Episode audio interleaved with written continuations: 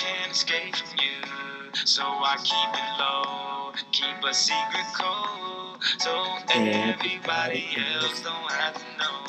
So keep your love locked down, your love locked down, keeping your love locked down, your love locked down. Now keep your love locked down, your love locked down. Now keep your love locked down. You lose. All right. so anyhow, that was lockdown for the future lockdown that may occur on November 2. Imran Khan closing Islamabad. This is Fasi Zaka, and I have with me none other than Mosharraf Zaidi. Bismillah ar-Rahman ar-Rahim. Assalamu alaikum. Uh, viewers, thank you for joining us once again, and apologies for disappearing. But you know, nothing was happening in Pakistan, so we thought, why, why try to explain? I agree. Just a general state of incontinence. Uh, I think I think you कोई meant leaks- incompetence. Uh, नहीं वो भी है वो भी है दोनों अच्छा हाँ तू leaks की हाँ, हाँ yeah, लीक्स absolutely. हमेशा कोई ना कोई लीक्स होती रहती है Something or the other is always leaking in Islamabad. It's it's it's one of the world's biggest sieves. But I think that's the nature uh, of these sort of planned capitals, right? Yeah. Like I was talking to some some friends, you know, like diplomats, and I was like, isn't like Canberra and Brasilia and Ankara the same? And more or less confirmed that yeah, when you have an entire edifice of humanity that's been constructed upon the fact that the seat of government is there and it has no other redeeming qualities, then you end up with you know towns like Islamabad where everything is a leak.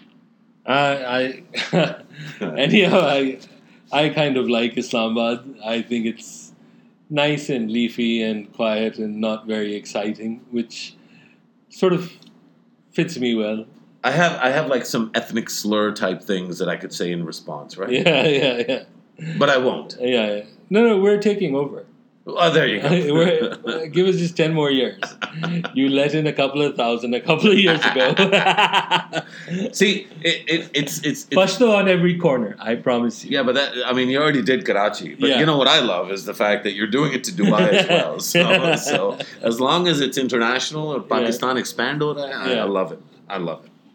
So anyhow, so we've got a protest coming in on the second of November, where apparently there are going to be nine choke points. I love that the theme is good, right?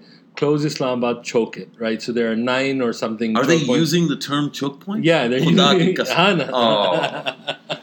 oh. oh my so, yeah, God. there isn't total clarity on this, but well, there's at least total clarity on Khan being consistent. You know, yeah, and private, private, and and public. You know, he, he you know. Oh yeah, yeah.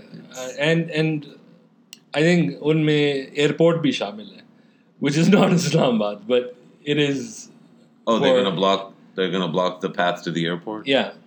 Superb. So now the key. I wonder what is- the what the what the key point there is to keep people in or to keep people out. I think it's both. It's just to make sure that you're inconvenienced as much as possible.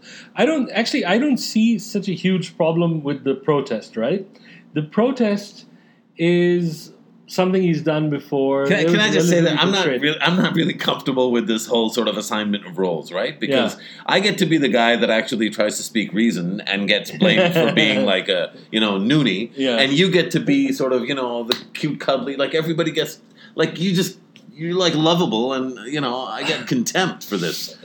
I did a show. I did a show last night. I, Yeah. I cannot tell you how much hate I got from like like family members. Like What was it about? What do you think it was about? It was about this. Uh, it was about this. Uh, you're calling it a protest, but I don't think they're. I don't think even PTI is calling it a protest anymore. I mean, it's a lockdown. So I'd just like to clarify that you jumped in before I could complete my sentence. Wait, now which you're going to start yeah, complaining about which, this. which, which, which meant the inference is totally wrong, right? Protest is okay. I think if it was meant to be done. The problem with this is that this is indefinite and it's a closure of state, essentially. That's the stated aim. And there can be nothing worse than that. but I thought you lefty libs, you know, sort of, you know, army haters. You, you love like you know shutting down the state. No, actually, I'm a bit uh, different on this accord. Like, I believe in sort of more non-violent and you be in it for the long run. Oh, here we go. Here's the, the so give us a Bacha Khan lecture. Yeah, Tell us what so- nonviolence is all about. So he was like uh, great dude of the subcontinent not recognized sufficiently. But no, the point is, see, in, in this in, this particular case, it's so cute that you actually started that. Yeah. I mean, that's a yeah. Well, I, well, I think more people need to know about him. You don't No. have to agree, but I just think that the method behind his particular strand of politics is one. If we had all adopted, we would have had less bloodshed. We would have had more in the way of dialogue. Um, there's a lot of extraneous things attached to him, partly because of his pre-independence role, but he had a lot going for him, and I just think, like you know, if you find and you look at the Pakhtuns, convincing them to de-arm for a while, adopt something which you know went against the grain of some of the cultural uh, sort of cornerstones. I think he was, without Well, I think he an was abso- amazing person. Well, Yeah. I think he, he was absolutely an essential part of our history, and I think it's amazing that you know I could I could like him or dislike him, I could agree with him or disagree with him, but the fact that we seek an erasure of these figures from our history, I think for me that's more troubling. I, I'm not troubled by disagreeing with Bacha Khan or I don't have a problem you with that. I you know also, like yeah. i mean or even like uh, I, don't want to use the word violent but like really strong disagreement like really i really don't like that guy right like Yeah. I, I mean even that is okay but what's not okay is pretending that these people didn't exist to rob future generations of the knowledge that we have an incredibly diverse and rich uh, series of variants that that have helped accumulate and create this vibrant political culture that we have So I can't remember the exact specifics of this, but I remember reading a recent report that came in the press where they'd done a fairly cursory look at what historical figures have been in our textbooks. And the interesting thing about that is like where the smaller provinces tend to get, you know, short thrift on those where their major figures aren't there. And you know, when you've got an education system, I think one of the keys to our education system is also to create an appreciation of the federal nature of who we are. It's, you know, accommodation, it's looking at others, recognizing that those differences are strengths. And So, so from that angle, Yeah. You know, because we have a tendency, and we've had some listeners, you know, let us know that they don't like it. yeah, To go off, to go off like on Hansel and. Gretel, yeah, Yeah, yeah, yeah, yeah. off to the races. yeah. What kind of a like when? Let's step away from from the Dharna and the lockdown, whatever it's going to end up being called. What kind of a legacy will Imran Khan leave behind as a political leader? So I think that's a really good question. I think maybe 10, 20 years down the line, he'll be viewed of ha- as having some of the right ideas, but I think he'll have failed in terms of any kind of real political ends that have been achieved. I mean, look, you've got the KP, you've got a very good machine that convinces the rest of the country that much is happening. But I think in the KP, they've come up as a new party against the same obstacles that come to any party that really wants a new reform. Is reform is difficult in Pakistan. It takes time. And I think partly that lack of understanding of how long it'll take, their tendency to inflate their rhetoric to dangerous levels. I think one of the key things, if you look at this particular protest, if this isn't there and if, it, if this doesn't succeed, I mean, if it succeeds, I think the incentivization for Imran Khan is perfectly good. He gets rid of the government, he doesn't complete his term in the KP. And that term in the KP is mediocre at best. Whereas so many people who were newly politicized went into this, is that there was so many gatekeepers against change that they wanted this sort of establishment of people who kept the spoils for themselves that they were convinced that you just needed to vote these guys in and it would rapidly change. And I think, I don't know, I think that's going to be a key problem. I think, again, where he's got good ideas on the reform side, you're not going to do it by getting what is essentially a demand for mob justice, right? You've got Panama, it is a valid demand. But again, it has to go through the system. Yes, you can say all of the institutions are compromised, but again, with sort of um, to a degree, you know, pulling the stakes inside Parliament, outside. It's just being more invested in the system. I think the danger to me, at least, is, and you probably know we've discussed this in the past, is I think the state is much weaker than it is. Whatever little sort of uh, You mean much weaker than it seems? then then yes, Right. then it seems. And and I think that whatever little investment we have, everyone's invested in whatever laws, whatever institutions, however much we hate them, they are much more than the sum of the anarchy that would come with trying to void them in total. No, but I, I'm not sure it's fair to the PTI. And this is interesting, right? Yeah, yeah, yeah, yeah. but I'm not sure it's fair to the PTI to characterize what they're trying to do as kind of cause a complete sort of upheaval of the system. I, I mean, I, I I actually I mean, think just you're right ju- on that. Just I because think- they're shutting down Islamabad doesn't mean they're anarchists, right? But I, think that's unfair. No, no, I think you're right in saying that. However, I'm viewing it as the logical unintended consequences of the approach they have. Now, it may be alarmist, but I think it's fair to be a bit cautious with this state given what's happened to it in the past. So 10 I have a different reason for, for, for not being at these protests, right? For not supporting them and for for and for getting a sense that any chance of me becoming a PTI voter, like almost with everything that you know Khantab does, you know that chance it, it feels like it just keeps reducing. I I guess the sad news is that you know having not voted for any of the major parties in the 2013 election, I also feel like my chances of becoming a PMLN voter are, are steadily, consistently, constantly dwindling. And so, like, my problem in 2018, hopefully, uh, no sooner, um, will be the same problem I had in 2013, which is that I don't see viable visionary leadership in this country. And uh, I understand that it upsets people on different on both sides of the aisle if, if that's the big divide. I think it's actually not a two party system. It's a much more diverse country. So like I think the PPP is probably probably in line for a bit of a boost uh, compared to how it did in 2013. Some of the other parties as well. But I don't my problem with this isn't the disruption part of it. I mean, of course, the disruption part of it because I live in Islamabad, I think is more it's a more personal thing, and so I try to suppress that part of how I feel about it. If if, if you understand what Yeah, I'm yeah, saying, yeah. like that's a personal thing. Like, of course, that's the whole point of a disruption like this. So, in a sense, we have to separate that personal part and then look at this in toto.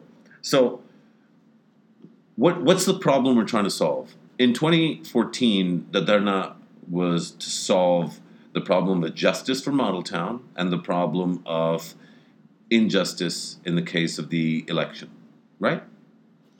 Yeah. The Dharna was about the electoral fraud, as it was alleged, and it was about justice for Model Town, supposedly. Has there been justice for Model Town? No.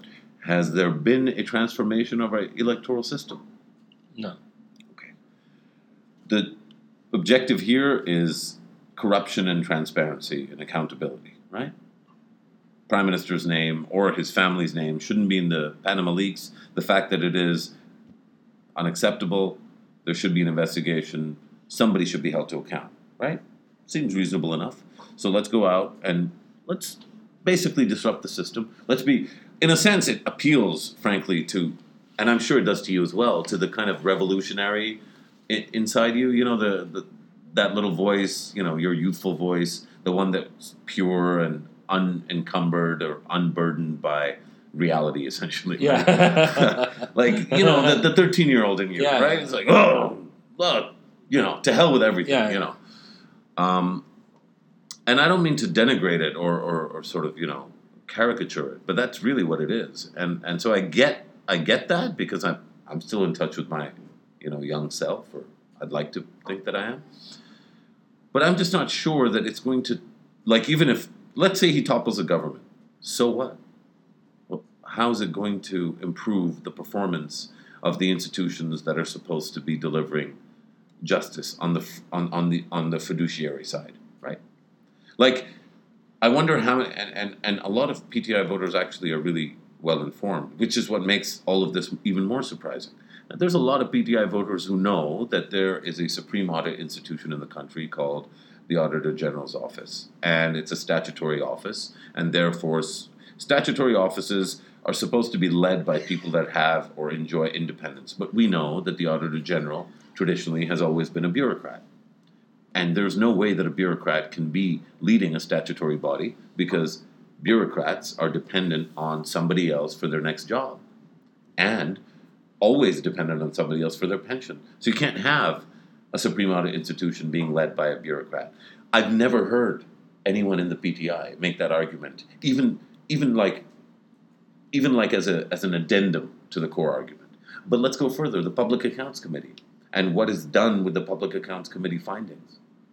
Or let's I mean, even in the previous instance, in the Election Commission of Pakistan, the interest ha- uh, was to change the way that members of the Election Commission are appointed, with no concern to the fact that there was a DMG officer who presided over the 2013 election and continued to sit in that seat of Secretary ECP, which is a much more powerful seat than the chairman or any of the members of the Election Commission. Hmm. And the fact that this, A, these facts aren't in the public domain and are not being discussed, and B, are not being challenged by the PTI in the public discourse and the public domain, tells me that this is not a serious attempt at instituting reform or instituting accountability. This is a joke. So this is a very good explanation of how I would put it differently. Also, is this is why I think that the basic element behind this is that anger.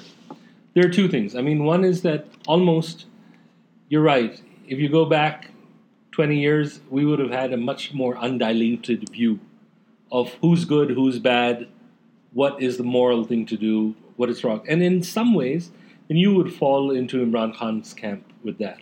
I also think that one of the problems with that Sorry, is that did you say I would fall into Imran Khan's camp? we all would, in a way, right? Because we'd want a certain kind of change. But the problem is, and I think where you're absolutely right, is the lack of realization that this kind, you know, this kind of immediacy that you're requiring in change is going to be a function of what you think is some sort of mob justice where you won't really have any change. The things that you've just talked about are structural issues that will only be changed through actually working through parliament, whether you have a certain kind of protest that goes concurrent with it. So I agree with you. Like, what's the end game to this? And that's what I fear about these particular kinds of protests. One, which are indefinite, which have problems that they're antagonistic towards, you know, functions of the state, where you could have problems that where, like, Model Town, what was Model Town, is just a mild security situation getting significantly out of hand, which could also happen again. And what would you have? You've got examples from the 90s where those have been used as legitimate reasons to overthrow the government. And so, going back to it, what I'm saying in some ways, which parries with what you're saying also, is that the fear I have is that the expectation from this sort of thing that Pakistan is just a switch away from radical change that will improve the lives of everyone. For those who know how the state works, even those with good intentions, like even if you have the whole system full of good intentions, you're still going to have a number of years before you can affect change in any one way. It's being invested in the system for a long time. Most people are saying No, but it's also been. yeah, but that's even that to me isn't good enough, Fasi. Like I think we have to go further. I think we have to say, uh, you know, and and be quite frank about it, that even if you have, uh, first of all, this idea that everybody is, has good intentions, it's compl- it's it's nonsense. People have self interest as the defining characteristic of why they do what they do Yeah, and yeah, how that, they do it. But that was a hypothetical. That if everyone across the system even had good intentions, it would still take time. That's the one thing that we have to recognize about this state, is that even learned behaviors, you might have a state that changes, but the way the people approach the state will still be the same. It takes time to Exactly, and and that's Right? so now you're getting closer to Yeah. you know the, the the crux of what what I think is is really one of the core issues here that again we're shy of talking about because I think it requires us to say things that are impolite. Yeah. But luckily, it's a podcast, and you know I don't, I don't give a f- you know you know what I'm saying. Yeah. So like I mean, um, let's look at this issue of corruption, right? yeah. I mean, at what tier of interface with the state does corruption not occur? Yeah. Literally none. Okay. Now, of course, if there was non-corrupt people at the top, that, that's a very legitimate argument. That if you had somebody clean at the top, at least you'd have a shot. That that, that, that But stands to reason. But it's, but it's ridiculous. And it's- Imran is definitely not corrupt in any way, right? Fiduciary, we have problems with his other decisions, but financially, Nobody, he's yeah, never yeah. pocketed no, a no rupee. serious, no serious person would make that. Yeah, yeah. claim, Other than uh, the ridiculous stuff Yeah, that yeah, they put yeah, about yeah, his charities or yeah, whatever, yeah. But he has not been able. So let's say he's there at the apex. You could argue, okay, he has nothing to do with KP. The CM's at the top, but he's been running it in some ways. You know, he's the Yeah, but the. PTI, PTI voter, you know, who, Yeah. who is of course more informed than you are. He Yeah. lives in London. He lives but in he's London, more but he informed knows- about yeah, KP than you are. Yeah. He, he'll tell you that you know. KP governance is completely transformed. So I don't want to get into that argument. I I think the argument is much more simple, and it's much closer to home. There is a ecosystem that is in place in Pakistan that is uh, that is defined by rent-seeking behavior and corruption, and this ecosystem is not. There's no sher ka tappa on Yeah. the ecosystem, and there's no balle ka tappa on the ecosystem, and there's no tir ka tappa. The There's not even a it's- it's socio-economic class no, No, absolutely. Gharib bhi isme involved hai. Gharib, Amir, yeah. middle class. Yeah. You know, if you look at tax, uh, you know, there is no aspect of public life in which you can you can say that the majority of actors, Pakistani citizens, do not feed the ecosystem. Yeah. Right? And so when we talk about that now that's not a way of excusing corruption at the top. Yeah. N- not by any means. But it's to say that when considering a corruption-free ecosystem for a country, we need to consider the actual state of affairs in that country. Yeah. And, and, and, and there's, of course, the, the concurrent reality that any of the countries that we, we want to be like have as bad or worse corruption than Pakistan, as Pakistan. Whether it's Malaysia or it's China or it's Indonesia or it's Turkey or it's India, yeah, there's no example of a high growth, high performance economy today that, that isn't accompanied by a substantial amount of pilferage, leakage, and rent seeking behavior. There was also this one component which I remember in reading Pakistan, a Hard Country. There was one page that really hit me, where Anatol Lieven is saying is the thing about sort of the red herring of corruption in Pakistan is that it's argued in Pakistan is corruption is breaking up the country, whereas he says it's, it's what keeps this country together. So the patronage payments to all these different groups, provinces, XYZ, things that we would normally say that, you know, this doesn't make sense. But it's for a state which doesn't have a certain amount of cohesiveness, they bought into it. And it's a very interesting argument because that's what even in some ways the Brits were doing before because our state didn't really fundamentally change since then. And I so I, I don't know, I think one of the I mean, key things this- is yeah. yeah, is, is is just that it's just such a distraction. This argument, I agree, it needs to be. We want to be without it, but this presumption that it's the cure-all, that is absolutely unfounded and No, sometimes I think there's a conspiracy. No, I, I really sometimes feel like the sustenance of this narrative over 20 years now. Uh, I mean, it almost feels like somebody's out there trying to distract intelligent, educated, uh, you know, brilliant, you know, young people. All these brilliant young people that support PTI, you know, that end up calling you and me names. Yeah, Like it's almost like there's a conspiracy out there to distract these people from like you know what's right in front of them. There is a systemic breakdown of the way this country works. There is inequality that is sustained not on the back of corruption, but on the back of social and economic structures that, that no one is challenging. That, uh, you look at you look at loans, right? The credit market. You look at the way in which the banking system is structured and how it basically exists to finance government borrowing. yeah, You know, again, the unsophisticated sort of immediate charge as well, if the government wasn't so corrupt, you know. No, that's not Like that's not how this works. Yeah. And of course, in all the narrative of corruption, you never hear about tank deals and plane deals Yeah. and uh, gun deals. Yeah. You never hear about you know With the exception of maybe and one Beria and- Uh, there was this one naval. yeah, who was convicted? Who was convicted by NAB because Yeah. he, he bought curtains, man. Yeah, yeah, yeah you know, like. I mean, it's and, and and by the way, this now that story is like 17 years old. Yeah. Like it's it, 99. I think he was he was. Uh, I mean, he was captured. Yeah. Whatever he was imprisoned for a little while or, or something. And, and Mansour al-Haq. I think, yeah, was exactly. his name. Yeah. Look, there's this this drink is spiked. The the narrative of anti-corruption in Pakistan. It's not that the narrative itself, or that there's anything wrong with us being disgusted by You're right. corruption. It's one sided. We should be disgusted by it, but we should be disgusted by it in a holistic way. Yeah. One, we should be disgusted by everybody's corruption. Two, we should understand what the roots and, and channels of corruption are. Unless we talk about the bureaucracy and the manner in which the bureaucracy behaves and the incentivization of the bureaucracy to serve both political and elected masters and both visible and invisible military Masters, masters. yeah, yeah. I mean, we're having like an incomplete discussion. I agree. Panama Leaks, of course, it's an embarrassment. It's a black eye for the country.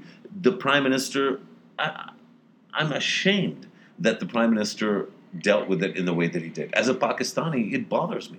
But it, is that grounds for locking down Islamabad and causing a disruption at a time when our energies should be focused on some of the strategic external threats to the country? I, I don't know. I, I, I'm pretty sure that this is a conspiracy of idiocy. That's what it is, actually. It really is just, you know, it's just idiots, just, you know, sort of not realizing the damage they, they, they may be doing to the country. There, I think there is a lot to be said about the presence of a, of a political opposition. And if it wasn't for the PTI, God knows what these guys would be getting away with. Yeah. So I think, again, I think it's great So- that I don't know if you remember, right? In 2013, I wrote an article where I said that I'd vote for the PTI. And then elections happened, and you and I met somewhere on the street, and you said, Sach bol, tune waqi diya.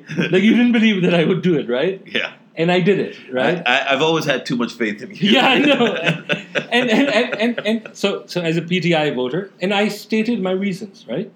The reasons were one was that I was angry at the ANP. I didn't want to vote for them again because I didn't like, you know, their term. And frankly, now I'm reconsidering some of that. but, but the thing was, Did you vote for them in OA? You you voted ANP in OA? yeah, yeah, In Pehod? yes. Okay. Yeah, but the thing about um, why I voted was the same thing. You have an opposition. You have somebody who states that their interest is governance, and for the first time, I thought that our system is geared towards incentivizing patronage. This would incentivize performance. In some ways, that's actually happened. I do find whatever little the PMLN has done is out of the sheer fear of the PTI. The PTI hasn't been able to demonstrate that they've delivered in any way, but they're still very fearful because legitimately, you know, they can get if they play their cards right, they can be more popular. But however, in terms of you know what they have to show for it, it's just far and in between little points here and there. A much better message of reform than actually having done anything. Again, if you look at um, informally, the thing that I've always had an objection to is KP's police has always been the best in the country. It has been, it's an incredibly polite force, relatively less politicized. To claim any credit for improving them is, you know, somewhat disingenuous. No, but it goes further, right? I say you can have that credit because if you got uh, if you get out of the way of the IG, Yeah. that, that's something nice. No, that's something nice. But look at but, But here's the my lawmaking problem. only happened. No, no, no. That's even A month even ago, that, right? John, that's yeah, exactly, exactly down that line. Yeah. if the benchmark is that this whole big new transformative change parties come in Yeah. and the change was that they got out of the way of the bureaucrat I mean, is that If the, the, benchmark? bureaucrat like is I'm not, not performing voting. well I'm not voting. and you get out of the way, yeah, exactly. that is That's not an achievement. that is not, and it's also not reform. Yeah. Right? Reform is. I mean, let, let's look at the police. Yeah. What would real reform look like? The first principle of real reform would be: look, you can't have Peshawar controlling policing in Kohistan. Yeah. Kohistan has to have a police force that, of course, should be should be accountable and answerable, but that is largely made up of people in Kohistan that is incentivized to serve and protect the communities that they work in. Yeah. Is that the structure of police that you have in the country today? No. Is it up to only one province to do it? Actually, if you look at the structures of policing, there is a substantial amount of local level, subnational, provincial level reform that you can enact without even touching the PSP. But the larger question is at what stage have we heard the PTI say our plans for KP are being impeded by the presence of the All Pakistan Unified Grade, the presence of the Secret- uh, Secretariat Group, the DMG or the PAS as it's known, and the Police Service of Pakistan? And without breaking up that centrally controlled, establishment division controlled hold over the assignment of bureaucratic talent to the provinces, Yeah. you can't actually have any reform. Yeah. Not one word about the APUG and about the centralization of human resources at the top levels of the provincial bureaucracy. How are we supposed to take claims of reform by this party seriously? By the way, I mean, sort of insider baseball, right? I've been following the brain trust of the PTI since well before October 2000. You know all three people? uh, not only all three, but I've also I've also followed because because most of them are, are friends or acquaintances Yeah. that you know, and and these these these discussions have been ongoing for a long time. The reason I didn't vote for the PTI, and you might remember this conversation, the reason I didn't vote for the PTI is because I knew the quality of reform inputs that, that Khan was getting. And they were not inputs that a genuinely reform oriented party uh, would take seriously. Hmm. You cannot have superficial analysis as the basis for national transformation. Yeah. Now, that doesn't mean that one supports the non reform, the explicitly non reform agenda of, of the PMLN. Yeah, yeah. But at least the Absolutely. PMLN, but at least with the PMLN, you get exactly what you pay for. Yeah. And what you pay for is road construction, Yeah. bridges, trains, metros, and a few electricity power plants. That, that's that's all you're getting with these guys. They have not claimed once to be reformers, and they will never reform the DMG and the PAS the DMG and the PAS offer the, the Sharifs the ability to centralize and control a vastness of empire that is beyond your and my conception. To the extent that Imran Khan is against that, you and I are with him. Of Yeah. course we are. Any reasonable educated person would be. Yeah. But being with somebody on an agenda and supporting their destructive tendencies without them having a blueprint for how to fix the thing they're against. That's exactly the problem, which is don't tear down something if you can't build something new up.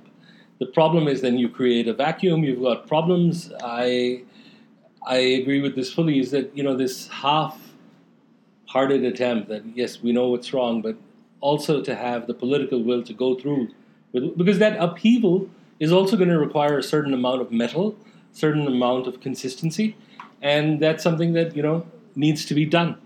So, um, but again, one of the other things that I fear coming into these protests, and a bit ominous also from Imran Khan saying that हम कोशिश करेंगे कि शहादतें ना now." that to me is a real problem no but he's just uh, Fasi like to me again there's I almost sometimes think that we need to stop pretending that this guy is anything but a very good and cynical politician. I think what we've done can, and I, I'll tell you why we do it. I Yeah. think it's because it's the fear of the trolls. I, I mean, I'll be very open about this, and I think we need to actually resist this Yeah, a lot of our sort of giving the Khan the leeway is actually born out of the complete sort of overwhelming hatred that you get Yeah. anytime you say something truthful about Yeah. the man. yeah, He is a cynical, calculating, and effective politician. He has created the third largest political party out of scratch.